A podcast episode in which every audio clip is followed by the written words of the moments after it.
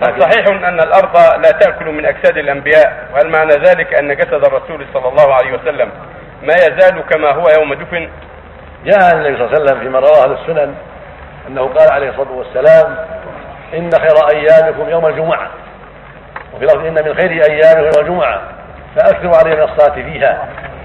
فإن صلاتكم معروف علي اللهم صل عليه وسلم. قالوا يا رسول الله كيف تؤخذ صلاتنا عليه؟ وقد ارمت يعني بريد قال إن الله حرم الأرض أن تأكل اجساد الأنبياء.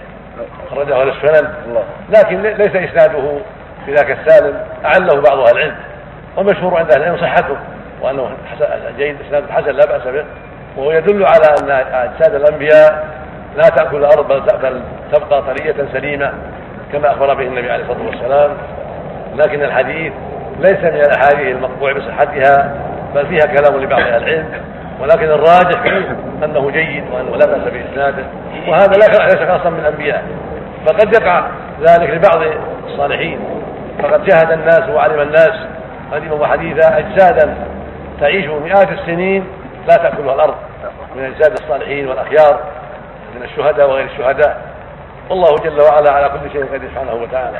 فله الحكمه بالغه جل وعلا. ولكن جاء النص في أجسام الأنبياء خاصة إن الله حرم أن تأكل أجساد الأنبياء وروحه صلى الله عليه وسلم في الجنة في أعلى عليين. الرفيق الأعلى وجسده في الأرض. لكن جاء في الحديث الذي رواه أبو داود بسند جيد أن النبي عليه الصلاة والسلام قال ما من أحد يسلم علي إلا رد الله إلى حتى أرد عليه السلام. وهذا الرد قد يكون مباشرة وقد يكون بواسطة الملائكة.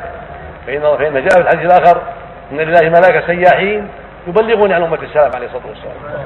ويبلغ السلام بواسطه الملائكة. التي تنقل سلام الأمة إليه عليه الصلاة والسلام. وروحه في اعلى عليه في الجنة في خير مكان عليه الصلاة والسلام. وجعل الله له منزلة في الجنة أعلى منازل وهي الوسيلة. أعلى منزل في الجنة له عليه الصلاة والسلام. وهكذا أرواح المؤمنين. أرواح المؤمنين بعد الموت في الجنة. جاء في الحديث أن تعلم أنها طائر يعلق في شجر الجنة. شبه طائر. يجعلها الله كطائر تطير في الجنة حيث شاءت وتاكل من ثمار الجنة وتعود إلى جسدها إذا شاء الله سبحانه وتعالى. أما أرواح الشهداء فالله جعلها في أجواف طير الخضر. عوضا من أجسادهم التي قتلوا في سبيل الله. أعطاهم الله طير الخضر تكون أرواحهم في أجوافها تسرح في الجنة. يسرحون في الجنة حيث شاءوا. ثم يعودون إلى مقناديل معلقة تحت العرش. تقع فيها وتستقر فيها وتروح الجنة حيث شاءت وبهذا نعلم أن روح الأنبياء أرواح الأنبياء والمؤمنين كلها في الجنة. في هذه الدنيا في البرزخ.